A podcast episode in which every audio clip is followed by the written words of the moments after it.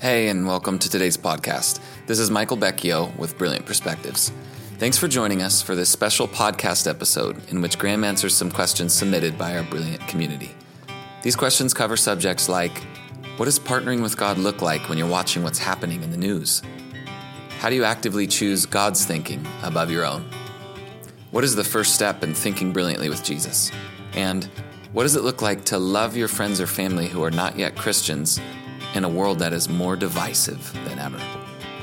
Enjoy a fresh take on a common theme in Graham's work that you should connect to God's goodness and kindness for you in all things, and that as believers, we should really receive the life and love that God's Word speaks, because our loving Father wouldn't want us to settle for anything less. Enjoy. Hi, this is Graham Cooke. Once in a while, I love to do a Q&A session with people from our brilliant community. So let me answer a few of your recent questions. This is from Matthew, and he asks, How much of the news do you tune into? And what does partnering with God look like from the headlines that you see? Um, I don't feel any of us can trust the news anymore. Uh, people in the news used to report the news, now they're trying to make it. And I think the worst thing on TV is the 24 hour news cycle. It's almost become getting to the place where it feels like a demonic entity designed to make people angry, enraged, hopeless, uh, all of that stuff. And so much of the news is fake, it's done for effect.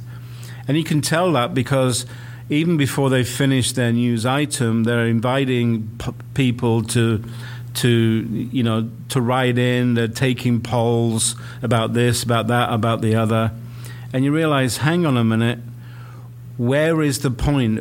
Where are the real facts here? And you don't always know. So for me, it's like the only news for us in the kingdom is the good news of God's kind intention. So I love promises, I love prophecy, I love proclamation.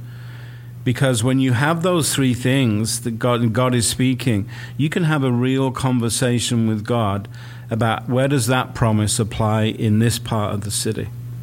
I remember um, years back, there were a whole bunch of guys who wanted me to go with them. Like, uh, there's like about three or four hundred guys. We're all planning to go to San Francisco and uh, and bring down the anti-gay thing by bringing down judgment on gay people.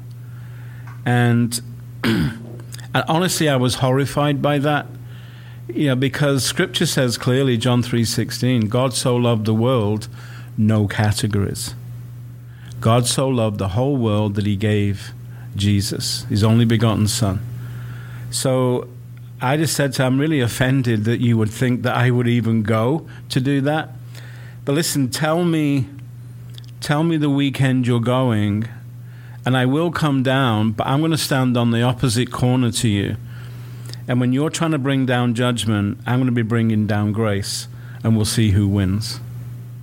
Uh, I'm going to be bringing down grace and health and presence and the goodness of God, because it is the goodness and the kindness of God that lead us to repent. And not only will I be bringing grace and goodness down on them, I'll be bringing it down on you too. Uh, in the end, they never did go. So, great question, Matthew. Thanks so much. This one's from Kevin, and he says, "What does it look like to be a prophet, to lead, to lead a prophetic ministry while in submission to other leaders?" Well, Kevin, I'm not in submission to anyone but God. I practice mutual relationships with everyone in ministry. And so, in our friendship, in our relationship, we're all mutually in authority and we're all mutually in submission. Um, we're all listening, we're all learning, we're all loving, and we're all encouraging one another. We want the best for the body of Christ on earth. So we showcase the kingdom. We all have mutual goals in line with God's will and passion. We all serve Him. So I'm looking to create partnerships across the body around cities and regions that are vital if we are to serve God properly. So that's the only answer I have, Kevin.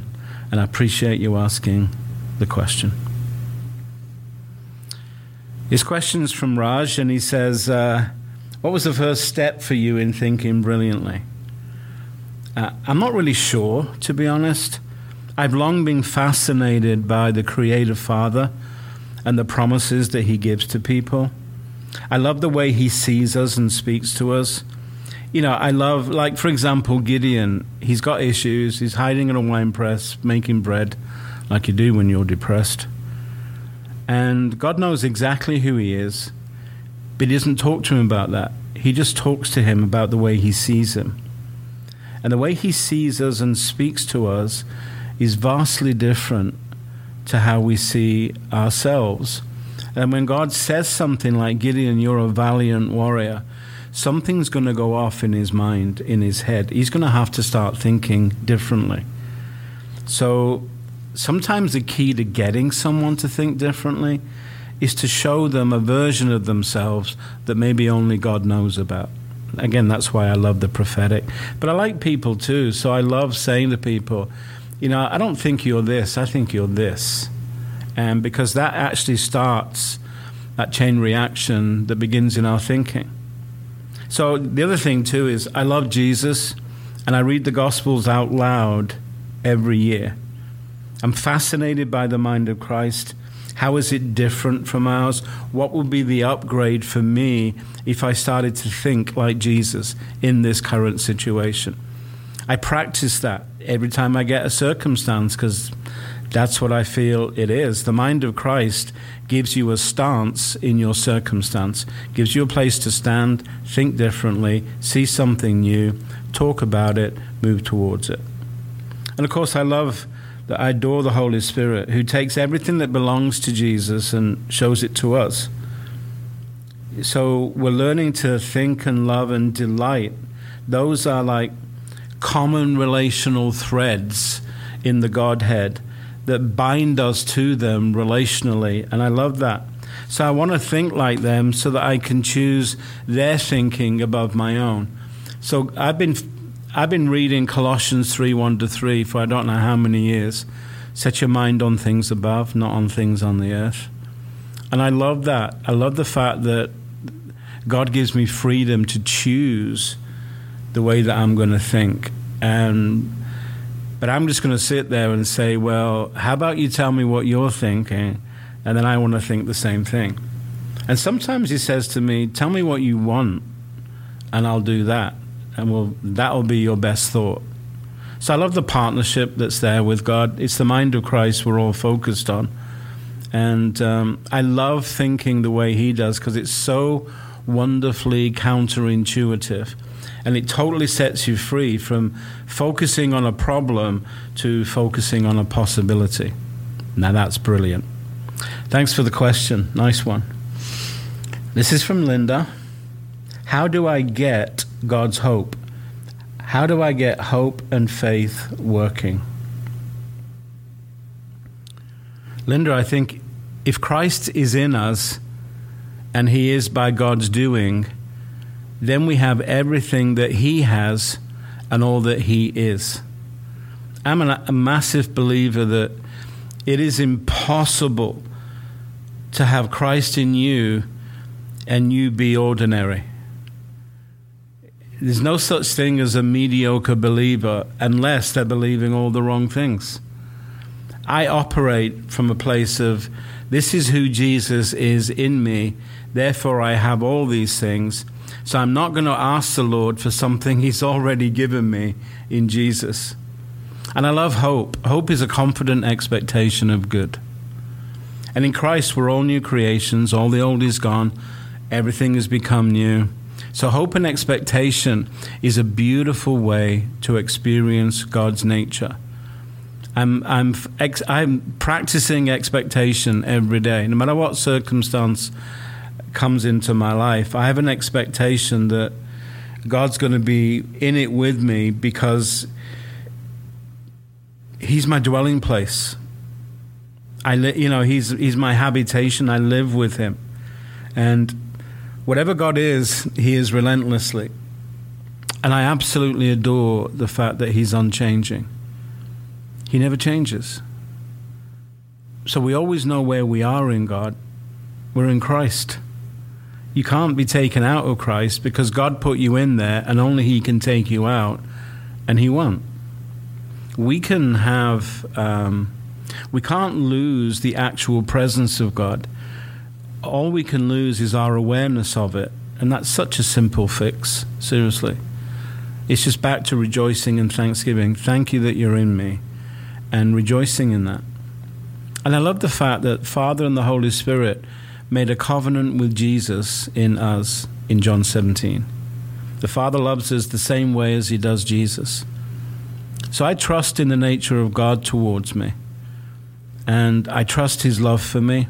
And the Bible says that faith works by love. So, so the, the progression is we learn to trust who God is for us, who God is in Himself, and what He's done for us in Christ. The fact that He put Christ into us so He could, re- he could relate to us in the same way He relates to Jesus. Now, that truth creates an expectation that because of that, I'm going to experience God in these circumstances in a very different way. And when you have that sense of expectation, faith is not that difficult. It's just a simple step forward. Most people believe that God can do something, but where they fall down is they don't have faith that He will do it for them.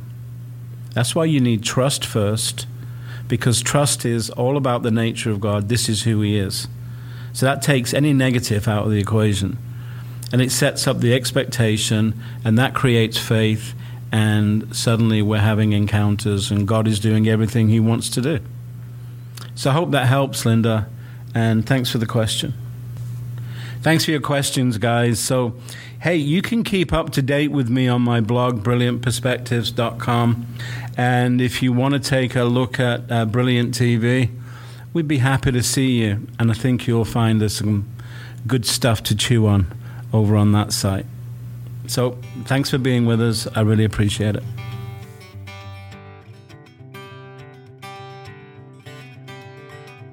Thank you to Graham for those insights. Hearing these interactions and perspectives is encouraging and powerful.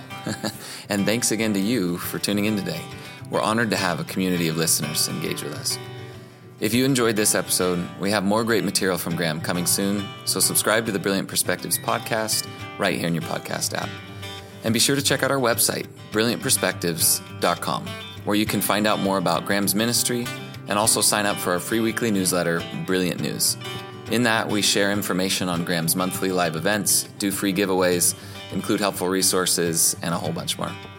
Remember, beloved, God loves you immensely and thinks about you always. Have a wonderful day in Jesus.